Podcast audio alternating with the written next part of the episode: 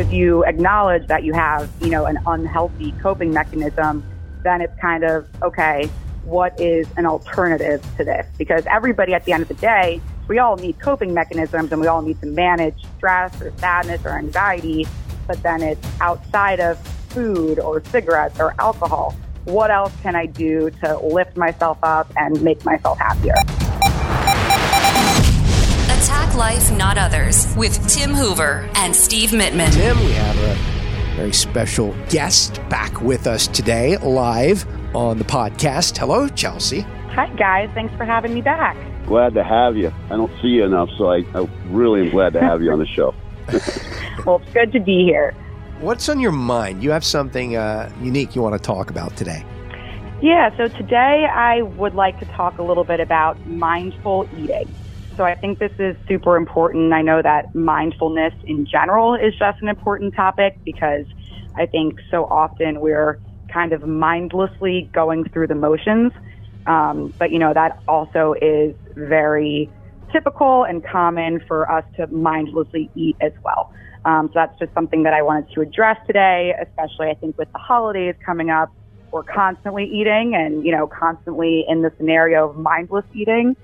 So, yeah, just something that I wanted to touch on today to give you guys some tips and um, hopefully change some habits moving forward. So, when you say mindful eating, the first thing that comes to my mind would be maybe just eating slower, but there's probably a lot more to it than that, right? Yeah, so there's actually there's three important questions that we want to ask ourselves to help kind of promote um, some more deliberate and intentional eating.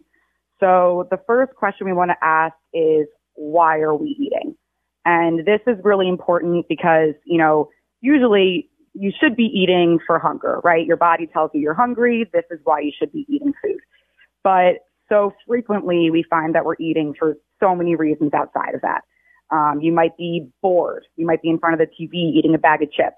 You might be stressed from work. So it's more emotional eating, treating food as a reward. Um, this is something that I just kind of hear constantly when I'm talking to clients that they're really not eating because of hunger. They're eating for other factors outside of that. Um, so I think that what's really important just in any mindful scenario is just taking the first step to acknowledge why you're doing something, right? Because if you find that, you know, more often than not, you're eating because you're stressed or because you're bored or because you're sad or whatever it might be, that might be kind of a good, you know, way to realize maybe there's more of a, a root or like a, a trigger or a cause for the deeper issue that might be going on, right? Chelsea, it's amazing because this show is all about being mindful about our, our what we do, you know, and how we act and how we react. And it's it's just parallel. I mean, it's it's similar yep. to everything we discuss about um, how we conduct ourselves. You know, and now you're talking about being, you know, a mindful person who puts their mind into the, the habits of eating. It's almost like, why do we do a lot of our things? Why do we act this exactly. way? Why do we act that way? You know, it's amazing how this all comes together. It also comes down to this, the way I see it, as our friend Bernie, Dr. Bernie always says, you either reap the rewards or suffer the consequences. And you can deny it if you want, but you are what you eat. It's that simple. Yes. Garbage in, garbage exactly. out. If you don't feel well, if you don't have energy, if you're not motivated, if you procrastinate, you need that zest. You need that vitality in life. Yeah. And you can say, now nah, I'll just have this candy bar, or I'll just do this, or I'll do that, or I'll eat better tomorrow, or next week I'll start eating better. It never gets here. If you don't do something different, nothing different happens. Right. And I think too that what I hear so frequently from people that when they ask themselves why, they realize that it ends up just being kind of more habitual and more of like a vicious cycle. So I've talked to clients before that they say that after work, they look forward to stopping at the gas station and getting a Coke and a soft pretzel. And, you know, that's their general habit. And they kind of forget why they're even doing it. It's just what they're used to doing. So when you ask, you know, maybe today you just skip going to the gas station and you change your habit and you change that vicious cycle, that's kind of the first step in, in you know, changing and creating better, healthier habits for yourself. You know, I find it extra funny that you use the gas station story because think about it. These same people going to pump, you know, fill up their car with gas.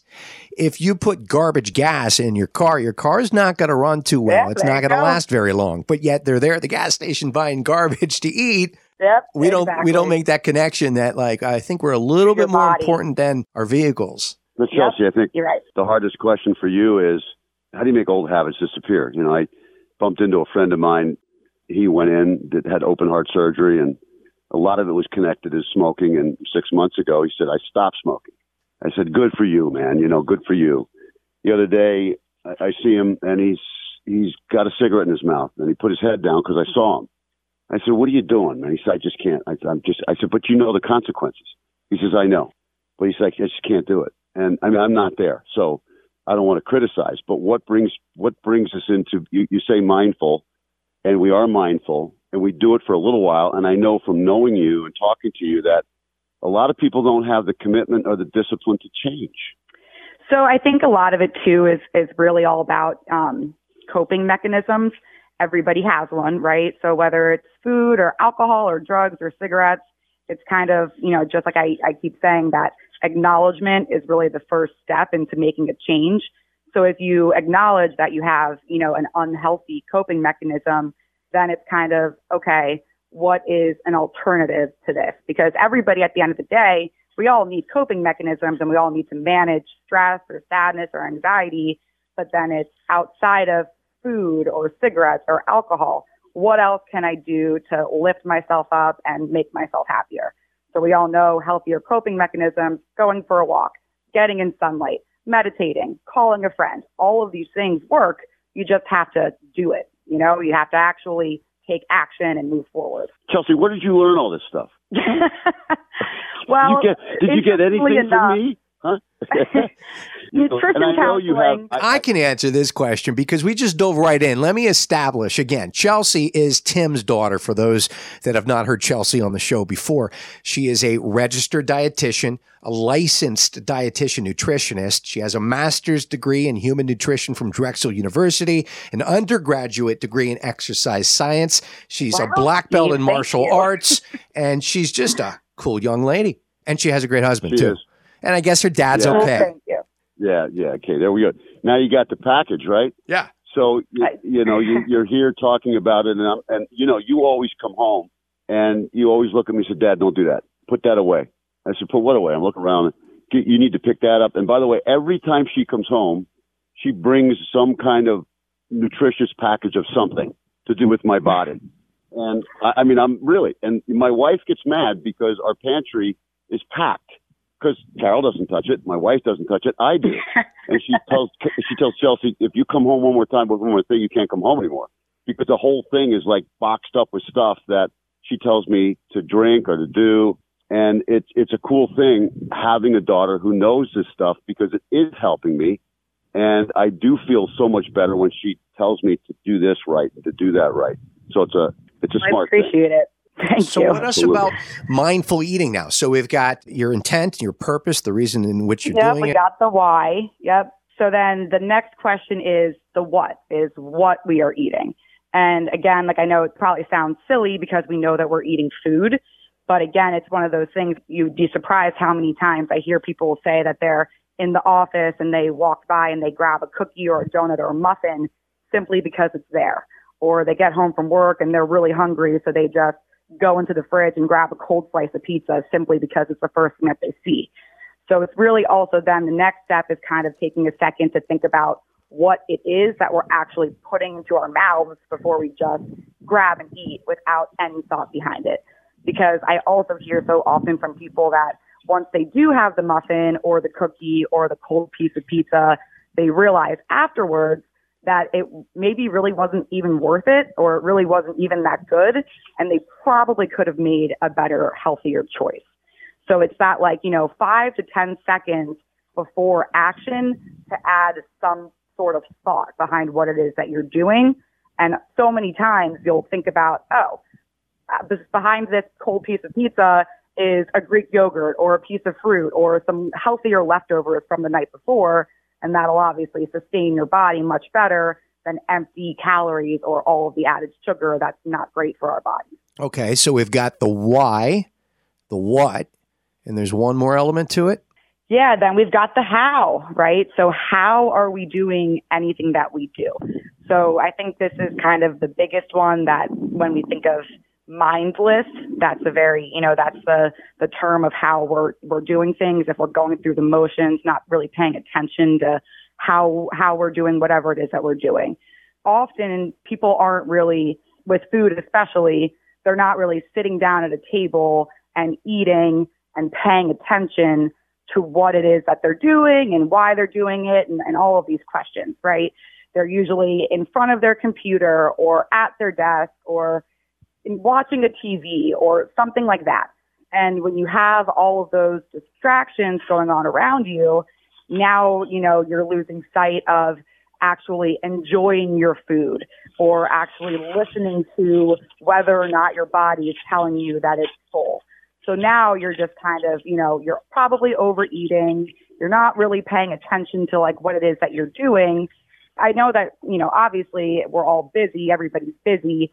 So it's unrealistic to be sitting at your table without any distractions around you for, you know, every single meal or snack that you eat. But even just kind of drawing attention to the how and saying to yourself, okay, I'm going to close my laptop for five minutes and just focus on my food and enjoy my food and then get back to my work. Again, that just gives a little bit more intent to what you're doing and, you know, making a little bit more of a deliberate decision. A lot of our habits and things Chelsea's talking about um, are things that we've learned from our parents, the way we grew up, what we had in our house, what we ate. A lot of times carries over. A lot of those things carry over into your 20s and your 30s. Then you wake up and you realize, you know, as Jody said um, a couple of episodes ago, this is our life, not my parents' life, not my grandparents. This is our life. This is my life. You're the one that's got to break the cycle. You're the one that's got to make, you know, that, that idea of eating healthy. Now, some of us, you get into the 30s and 40s, you get warning signs. This happened. Now, straighten out or something worse will happen. And then you get some indicators like, hey, I got to make some changes here. Um, it's not just about living, it's about quality of life. The grocery store is wide open. The selection is huge, but the choices are yours and they're minimal, the right choices. And what Chelsea's saying is be mindful about everything that you're doing, not just eating. And I think yep. the biggest selling point that I have in my martial arts school is from the time they step in there to the time they leave, I have one word on my mind, and that's purpose. There's got to be a purpose for everything. Either you make the right or the wrong choices in that purpose. And that's what you're talking about. Exactly. Yep.